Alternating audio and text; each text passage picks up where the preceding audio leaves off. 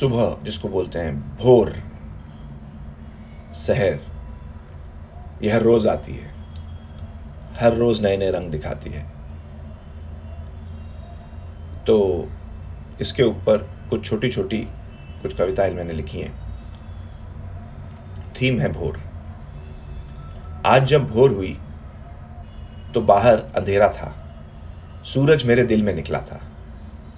अब इस धूप को अंदर से बाहर तक लाना है।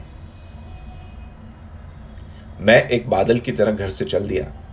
बस फ़र्क इतना था, बादल के पास आसमां का आंचल था, पर मेरे पाँव तले चलती ज़मीन।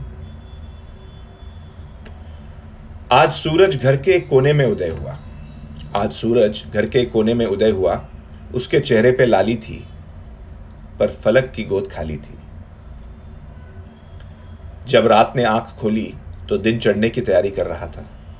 धुंध की चादर ओढ़ सुबह ओस में नहाने चल पड़ी। अगली कविता है रावण।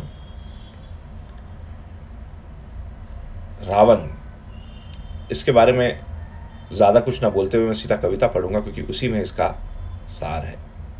हर साल इसे जलाते हैं, हर साल इसे जलाते हैं, फिर भी ये लौट आता है। शायद हम इसके वश में हैं, शायद हम इसके वश में हैं और ये भी हमें चाहता है।